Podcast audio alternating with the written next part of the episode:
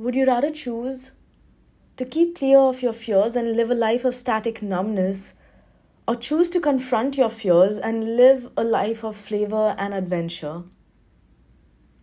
I am Pratna and you're listening to Paradigm Shift. I'm so glad you tuned in to listen because today's episode is with an extremely special guest, Akshay Nanavati.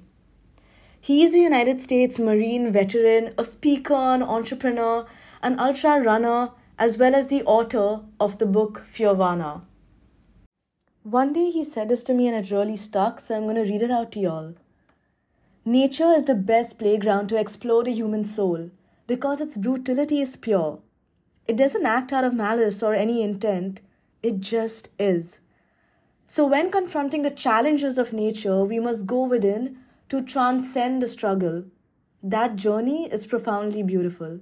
It is the best way to train that virtue of courage. So, today we dwell deeper into understanding more about his life, his journey with post traumatic stress disorder, as well as how he's breaking human barriers and living his fullest potential.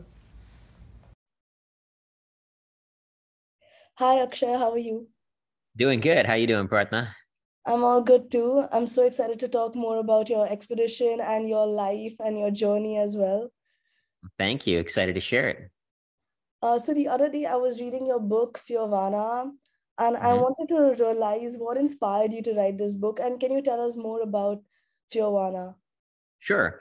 You know, my what inspired me to write it was I had come back from the war in Iraq with the US Marines. And after the war, I really struggled. I was diagnosed with PTSD, struggling with depression, drinking heavily, like a full bottle of vodka a day till one morning after five days of binge drinking, I was on the verge of slitting my own wrists and taking my life. And so that was kind of that moment was very obviously a very very dark place to be in. And coming out of that place i realized obviously something's wrong. I need to do something differently and change my life. And i went deep into studying neuroscience psychology spirituality. And initially it was just to figure out how do i confront my own demons? How do i heal myself from this pain that i was in? And then it led me on this far more purposeful and, and deeper and meaningful quest to figure out how do we all navigate human suffering? You know and that's what led me to wanting to share what i was learning with other people because of course everybody was suffer everybody suffers in their own way right? And the essence of fearvana and why i needed to share this wisdom with others is that it, it combats the demonization of fear. You know fear stress anxiety suffering even trauma all these things are framed as something bad as something negative. And the whole essence of fearvana is that fear is not the antithesis of nirvana it's the access point to it. And even for me you know my struggles my stressors my my my, my stress that i had felt from after the war it wasn't a problem. It was just what i did with it. And any any pain any suffering any trauma can be channeled into something beautiful if we consciously engage it. And that's what had me choose to write this book and want to share that with others who were confronting whatever demon demons they might be facing. Yeah that's that's an amazing perspective. So I wanted to ask, like, how how have you channeled your pain and your stress? You know, so when I came back from the war, as I mentioned, I was diagnosed with PTSD. And one of the things among many that I was struggling with was survivor's guilt. I lost a friend of mine in the war, and, and I've lost two junior Marines to suicide. And that was always this feeling that it should have been me that died instead of him. Like, why do I get to come back alive? My vehicle drove over an active bomb and it didn't explode. His vehicle drove over an active bomb and it did explode. And who knows why those kind of things happen, but it I struggled with why do I get to be here when so many others have suffered and died, you know, so many have suffered more than more than I do. So uh, for a while again it drove me into dark places but how i channeled it and used it you know when i came out of this this rock bottom place that i was in i for a long time what i did was i put a picture of my friend up on my wall and it said this should have been you. Earn this life so my guilt became my ally. Guilt was guilt is framed as a negative emotion, as a bad emotion. It wasn't. And everybody told me not to feel guilty, but I get it. Like war, you can't control what happens. Bullets fly where they fly, bombs explode what, you know, you can't control that. But it, so the guilt was was was not was an emotional reaction because it was an expression of love.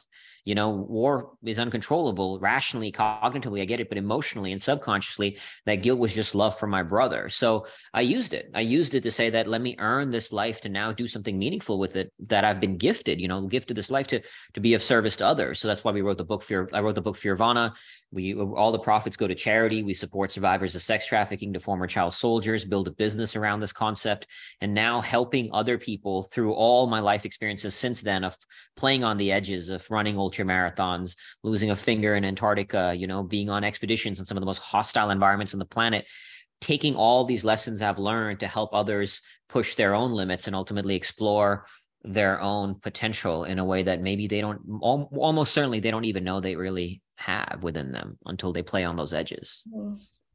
So that sounds awesome. Um, I know you have an expedition coming up. So can you tell us more about the coming up expedition? Sure. Yeah. In about two weeks, I'll be heading to the Arctic, uh, north of the Arctic Circle, to do about 69 days of expeditions out there. It'll be four separate expeditions. 45 of them will be completely solo. And then the last one will be skiing with a group up to the North Pole on the top of the world in the Arctic Ocean.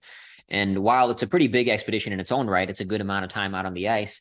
What this is leading up to, this is training for a 110 day solo, 2,700 kilometer ski crossing of the entire continent of Antarctica, where if accomplished, it'll be the first ever human powered crossing of the, of the entire continent.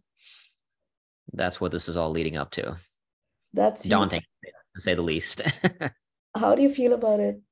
It's terrifying. It's absolutely terrifying. I'm scared of dying. I'm scared that what if I don't live up to the standard that I measure myself by? What if I just can't endure it? Um, I'm terrified of the depths of hardship and solitude and suffering I will inevitably experience. Because polar exploration is a brutal journey. As you know, as I mentioned, I was in Antarctica last year. I lost a finger to frostbite and being in a polar storm i've been on i've spent one month dragging 190 pound sled for 550 kilometers across greenland. I've done many expeditions like this climbed mountains in the himalayas and you the depth of suffering is brutal in terms of at least like voluntary suffering as in suffering we seek as opposed to suffering you know inflicted upon people in the darkest corners on earth. It's some of the worst you can possibly endure. And so that terrifies me. And what makes you want to do it so it also excites me because the suffering is is not the reason why i go it's what the suffering gives me. That suffering gives you an access place access point into the into the human spirit into the human soul that you can't find unless you go there. You know you have to battle the dragon to gain the treasure. And the greater the suffering the greater the rewards on the other side of it. It is an experience of transcendence. It's an experience of finding something so alive in the human spirit that it, it, it's it's it's hard to explain the the bliss that you that you that you taste out there. You know out there in antarctica or all these on these expeditions life is so amplified. Everything you feel you feel more intensely. The lows are incredibly low but the highs are incredibly high. So in this one microcosm of time you get to live like multiple lifetimes worth of experiences.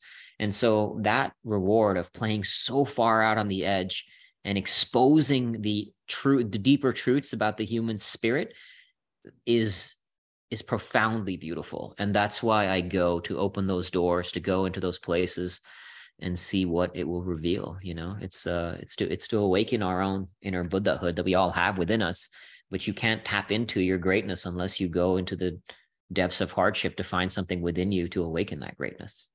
Mm. So when did the first door open into like the world of expeditions? Like, how did you figure out that this was a passion of yours? I got into it after joining the Marines because before joining the Marines, I, you know, I have great parents. Uh, couldn't have asked for a better life. I wasn't sort of didn't have a traumatic childhood or anything. My mom and dad were great, gave me a good life.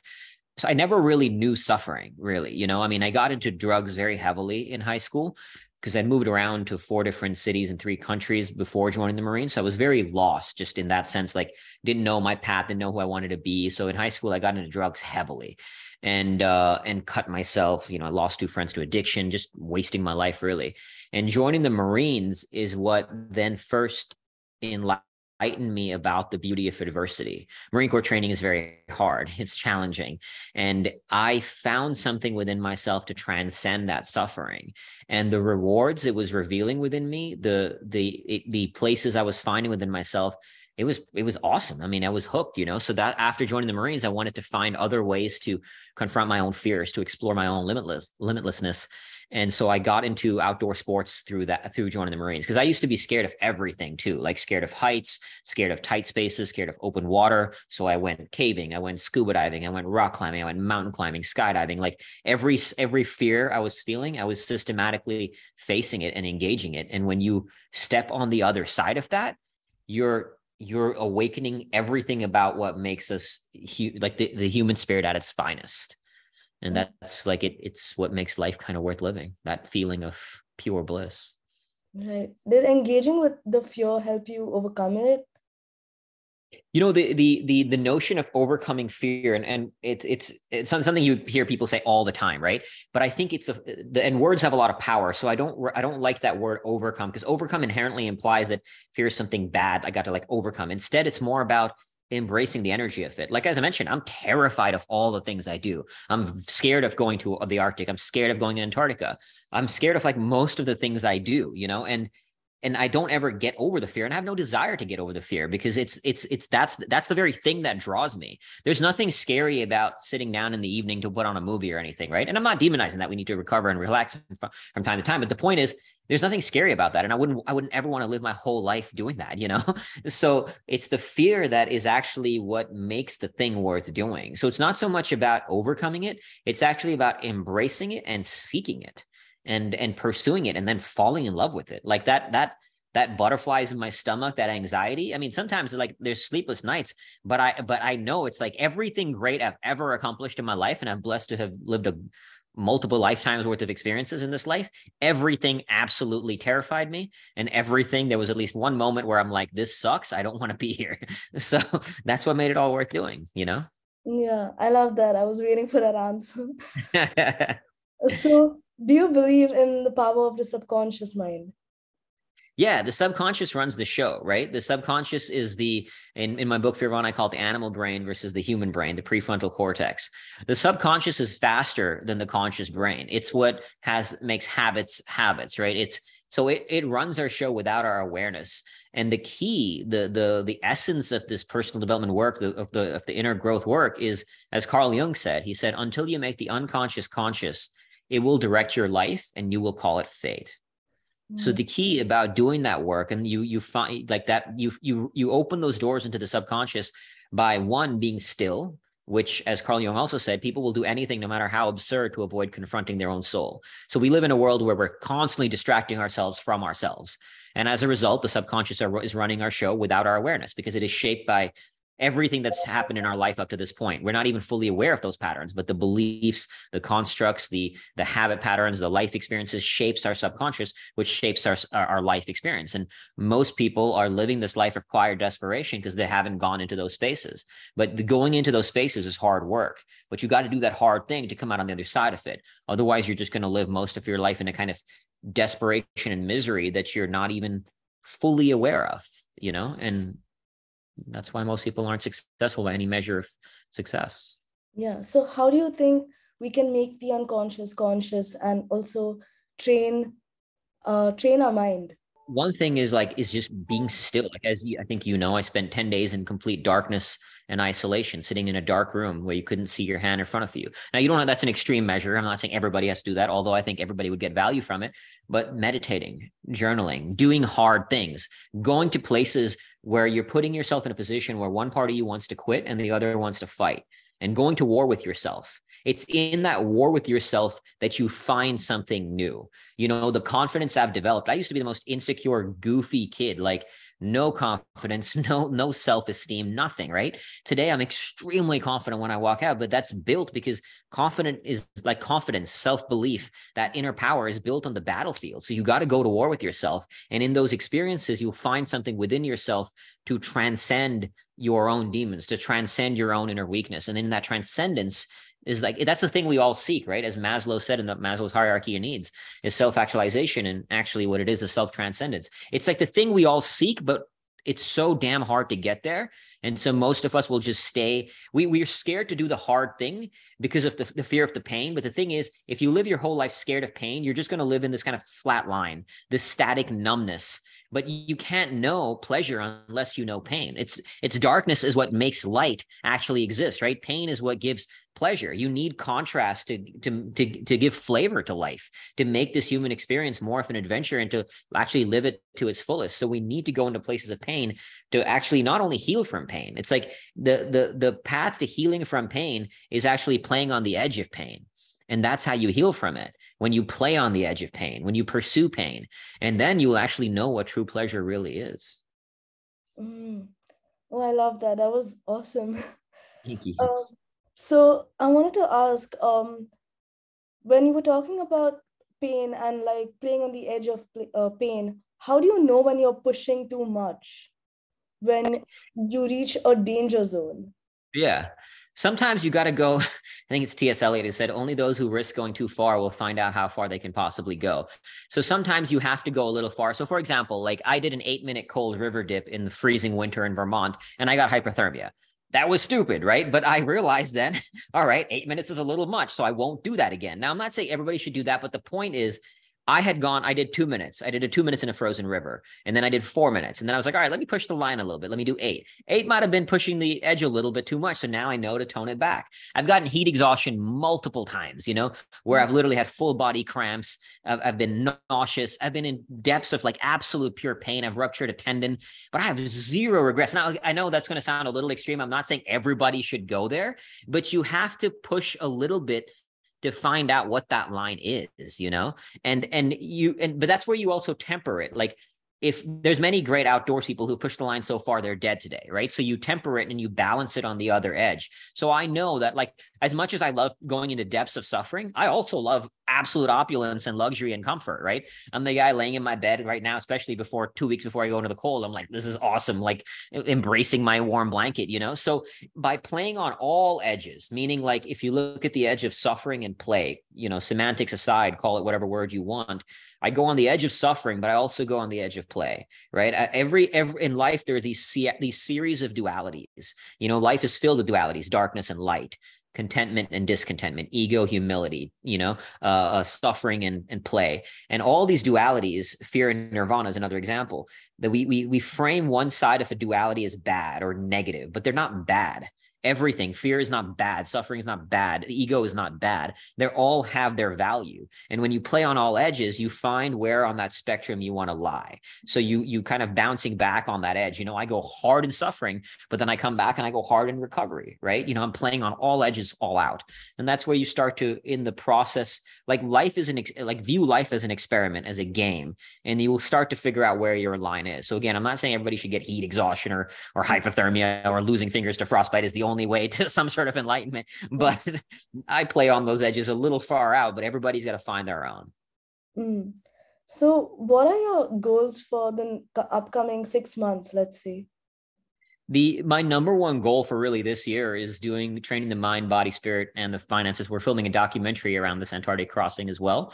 So making that happen. Like the next three months i'll be on the ice in norway. So i'm i'm out i'm leave february 4th and i'm back april 28th so really three months of my life there i'll be gone on the ice. I'll have little breaks in civilization between each expedition but for the most part i'm on the ice that three months and then i'm back. And then i start training for antarctica. And then end of october this year um, my goal is to try to pull this off. I mean, it's so big that most people consider it impossible to do. Three expeditions this season, they were attempting partial crossings of the continent, not even a full coast to coast crossing, and all three failed. So it's it's daunting, and it's uh the odds of failure are far bigger than the odds of success on this. So I'm doing what I can to to pull somehow pull this off and make it happen. Mm-hmm. Okay, and how do you set your goals, and what advice? Would you give to like you know be disciplined consistent with these goals? So as far as goal setting i mean i guess at first it's like do you know what your path is right? Hmm. it's two separate things. If if we assume the person does know it's a little different process than if we don't know. Do you want me to which one do you want me to address? Assume the person doesn't know. Okay so let's say you don't know what your craft is. You don't know what your your what i call your worthy struggle that your path in life right if you're if you if you don't know the way to start is okay let me start looking at what do i not want in my life? So we can only do the best we can with our knowledge and awareness of the time. So we take what we have with our life experience and we start looking at what would i want my ideal lifestyle to look like? So we're going to work backwards from the future not forward from the present. So let's say okay a few years down the road what do i want my life to look like? I want to maybe travel a lot or maybe i don't right? I get i start listing out all the things I don't want. It's often easier to say what I don't want than what I do want. So some people might say, like I know some people who like no desire to travel. They just want to be at home with their family. Cool. So there's no right or wrong, right? So once I get clear, well, here's what I don't want. Here's what I do, do want.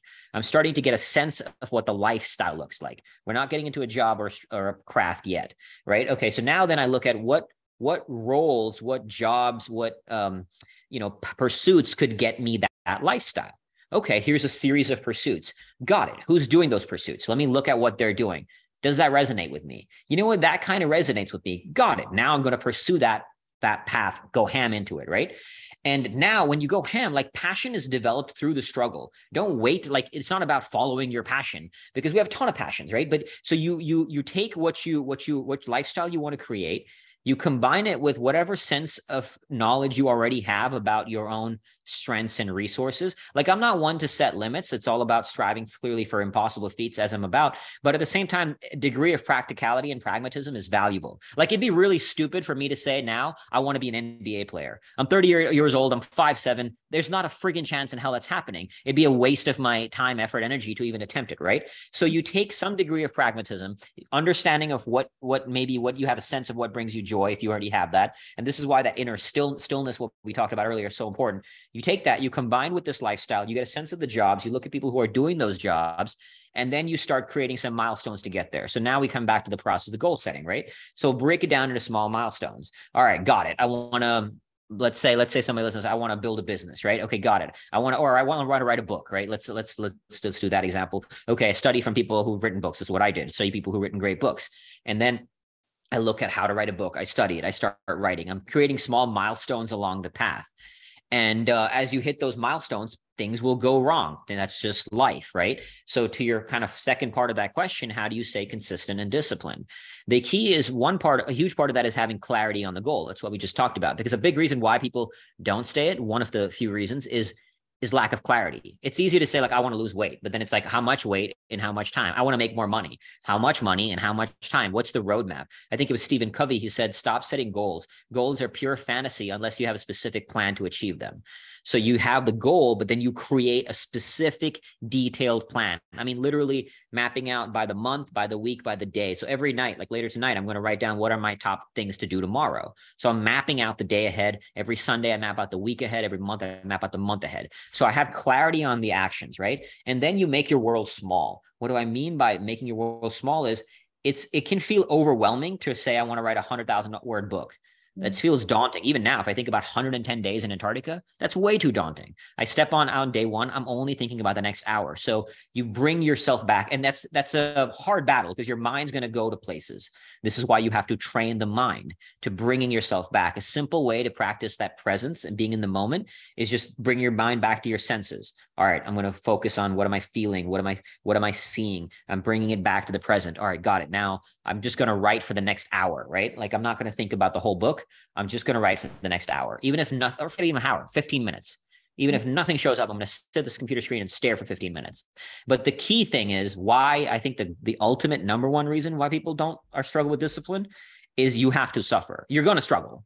Like I don't care how much you set up habits, and there's a lot of tech like tricks to setting up habits, like systematizing things, like simple ways. Let's say I want to floss more often. I just set my floss next to my toothbrush because I'm I'm, I'm attaching a new behavior to something I'm already doing, right? Like I'm going to brush my teeth, so I'll put the floss next to it. So those are habits things, but ultimately you are going to have days where you don't feel like doing that thing.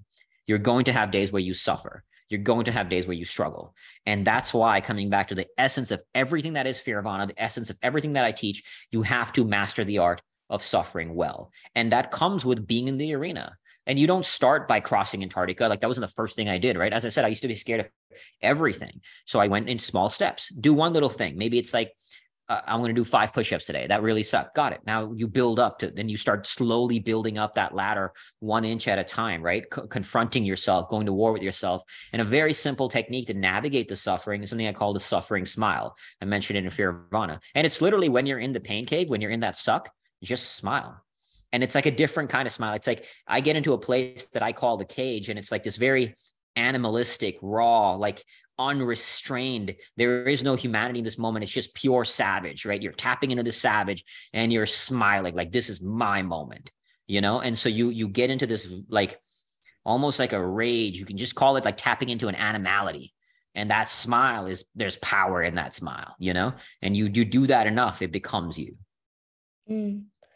So I've for a long time i've had this perspective that suffering is resistance. So if you take a part in life and you face a lot of suffering what the suffering is telling you is that you're on the wrong path you know switch paths. So would you say that you can look at suffering like that? Is that something you look at suffering as so to some degree, it's a little bit of semantics because you might have, I guess, I think what you're referring to also is in the personal development word, we often hear, you know, uh, pain is optional, suffering, yeah. or sorry, pain is pain is necessary, suffering is optional. Right. Right. right. So to a certain degree, I think that's semantics. The reason I use the word suffering a, uh, a lot is even my work you've probably seen I, I, use that word a lot is because suffering has a different feel to it than pain. Suffering just sounds like the worst thing right? It sounds more difficult than pain than struggle than difficult. So it's a very conscious choice of using that word because if i can if i can develop such a comfort with even the word suffering it's then then the experience becomes that much easier because words have power in shaping us.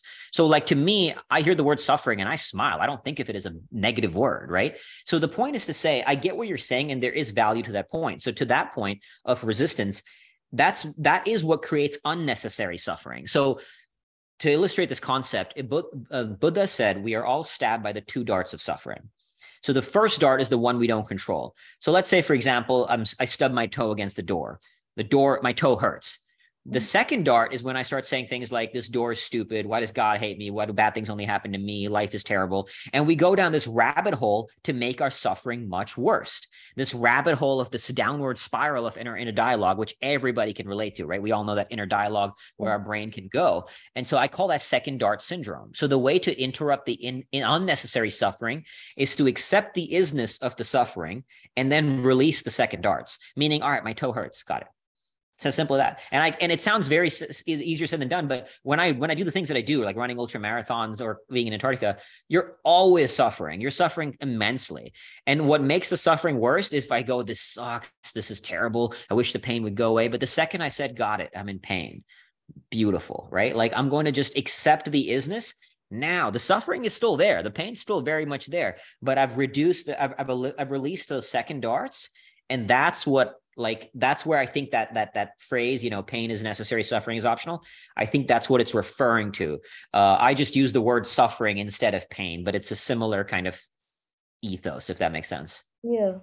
So would you say that that suffering is like a guiding light? Like does it show us where not to go sometimes in life it shows us both where not to go and where to go right? Like as an example i mean because because here's the thing every crossroads in life you're going to suffer. You yeah. could let's say i have this job that i hate versus this business I, okay, I could stay in this job that i hate or quit and start a business. Either path you're going to suffer or you know i'm going to stay in this relationship or or leave and be single. Either mm-hmm. path you're going to suffer. So you're always going to suffer. You know a, a, simple analogy too is like imagine i'm skydiving and i'm standing on the edge of the plane. It's i'm terrified of about to leap out now, if I don't leap out, I'm going to constantly feel like, oh shit, I should have jumped, you know. But if I if I stand there and do leap, I'm going to feel fear. But once I leap, I feel the bliss, you know. So the point is, you're always going to suffer. So suffer, like as far as what it's indicating to you, that just requires a conscious awareness, you know. Like I could, uh, it's it was hard writing a book. It was also hard, like it was all, but what what what was more valuable to me, why I finally finished writing my book, because I procrastinated a ton on writing it, was the suffering of living my whole life never having shared my message with the world that was worse to me than the suffering of actually writing the book. So a mm-hmm. simple way is I always invite people to get clear because which struggle are you willing to endure? Which suffering are you willing to endure? Okay, here's my two crossroads, and I'm going to write it down. This path will entail this suffering. This path will entail this suffering, and this path will entail this rewards. This path will entail this rewards. So I'm getting clear on the pain and pleasure dynamics of each path, and then I'm literally writing this down. Right all right, now which path will I choose? And then you get to decide which suffering do I want to endure.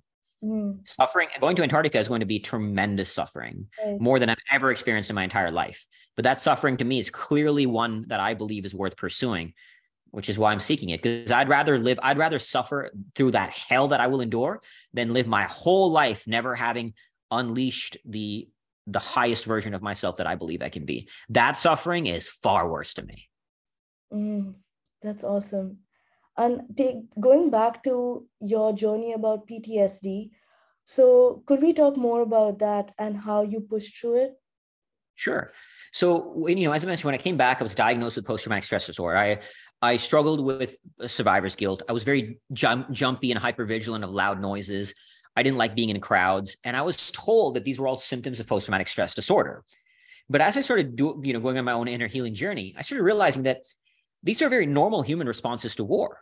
I spent seven months in a place where loud noises meant death.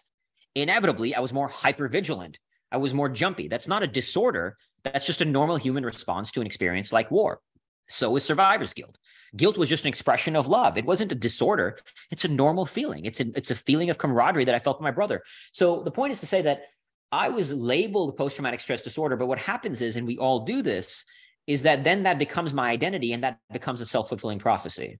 There's mm. something wrong with me. I have a disorder. Instead of saying, got it, I have post traumatic stress, but that does not mean it's a disorder. Post traumatic stress are these these symptoms, these these things. But what I do with them, that's the second dart. That's up to me. I can choose to, oh, I have a disorder. Woe is me. This sucks. Got it. I went through all this shit. There's something beautiful in it. That's why I put that picture of my friend up on my wall and said, This should have been you. Earn this life. My guilt didn't go away. I still to this day there's times where I'll scenes watch scenes from war movies, knowing they will make me cry because I still wrestle with that feeling that I haven't suffered enough to earn my right on this planet. But it's not. But it's now it's now driven me to become the absolute greatest version of my life, and I could not be happier either. You know, so you don't the the problem is we overascribe that label of post traumatic stress disorder and then people cultivate that into their very identity. And people do this with mental health issues all the time. Like, I have depression, I am depressed. They will say that, and then that becomes your identity. Instead of saying, my brain goes to a state of depression from my time to time, but I'm not my brain, and my brain is not me. We are not our thoughts, right? We are not our thoughts. We're not our feelings. We're not our experiences. We are the thinker of our thoughts, the feeler of our feelings, and the experiencer of our experiences. So, what I did to transcend all that is recognize there's a space between that post traumatic stress, accepting the isness, as I mentioned earlier, accepting the isness and then realizing that but that's not me. Who i choose to be who I, what i choose to do with these things that's going to be a choice. And who i will be will not be shaped by the isness of that struggle of the symptoms of post-traumatic stress. It'll be shaped by a conscious effort to become who i want to be. But you have to face that pain to transcend it. Mm. and what gave you the courage to flip the perspective on that? Like when every when people around you diagnosed you as ptsd what gave you the courage to say that okay so i have post traumatic stress but this is not me. Like this is not who i am and these are normal feelings? Yeah the it was well one i had kind of trained in courage a good bit by this point like i'd done a lot of crazy stuff. I'd already been to war I've, I've, climbed mountains i'd done a lot of things. So courage like anything is a muscle right? You train in it. But two it was the recognition that everything wasn't they, they were telling me wasn't working. You know the therapists i went to great human beings. They were genuinely wanted to help but i realized they were just operating from a bad playbook. And i realized partly through all this life experience i'd already cultivated up to that point and just recognizing that this me- these methods are clearly flawed because something's wrong. Like it doesn't make sense. This just was it intuitively resonated more. And I think you hearing this and anybody hearing it, like, oh, that, that makes sense, right? Because I had navigated and had been through it that I was like, this is not why would I like that's why even when I went through uh, as in you know struggling with alcohol, I never ascribed that identity that I'm an alcoholic. Why would I label that? Why would I shape that into myself? Right. So I'm just going to choose whatever label I want. And that doesn't mean you're denying what is. Sometimes I've said that and people are like, are you just trying to like sugarcoat, you know, what is? And that's not it at all. I'm all, um, I accept that it's there, but I'm not giving power to it got it you know? Okay this thing is there. I am jumpy with loud noises but i'm not going to give that power. What i'm going to do is i'm going to acknowledge it i'm going to be with it and then i can start in time shape like today i'm not as i'm probably still more hyper vigilant the average person but i'm not hyper vigilant like i was right after war. I don't freak out in crowds i don't jump like crazy when there's loud noises because over time i learned to be with that state. So and and that's as it's as simple but not easy but as simple as practicing. So there's loud noises and i suddenly feel anxiety. Got it let me be with it. Let me feel that anxiety fully. Let me breathe into it. All right, cool. hey, we're good. And then you do that enough, now it normalizes. But the thing is, it's very hard to do that. Like I had this one dialogue with somebody once, and she had gone, she was experiencing what she called PTSD from the Boston bombing. And we, we were kind of talking back and forth. And she was like, and I told her the next time you feel that, you know, that anxiety from a loud noise, I just want you to pause and be with it and just sit with it for a second. And she goes, that's really hard. I go, it is really hard, but you have to go through that hard thing to come on the other side. You can't, you can't avoid that that's the thing is the biggest mistake is we are trying to get to the easiest way out of our pain and that creates more pain the path to healing pain is playing on the edges of pain mm. okay i love that thank, thank you so you. much for this conversation uh, that's all I, that's all the questions i have for you but absolutely loved all your responses it actually changed my perspective too and Awesome. Uh, Happy to. I'm sure I'm going to have more questions in the future, so I'm going to be DMing you. Sounds good. Please feel free. Well, but, thank you for having me on. Yeah, all the best for your expedition. I'm so excited. And I'm Thanks so excited so for the documentary coming up. Thank you. I appreciate it. I'll definitely be sharing more as it all happens, plays out on Instagram. Of course. Thank you. Cool. Nice, brother. Take care. See you. You too. Bye. Wow, that was an amazing episode. I absolutely enjoyed it. I really hope you did too, and I hope it helped you see things in a different light and perspective. Well, that's the end of my podcast. You're listening to Paradigm Shift, and I'm Pratna signing off.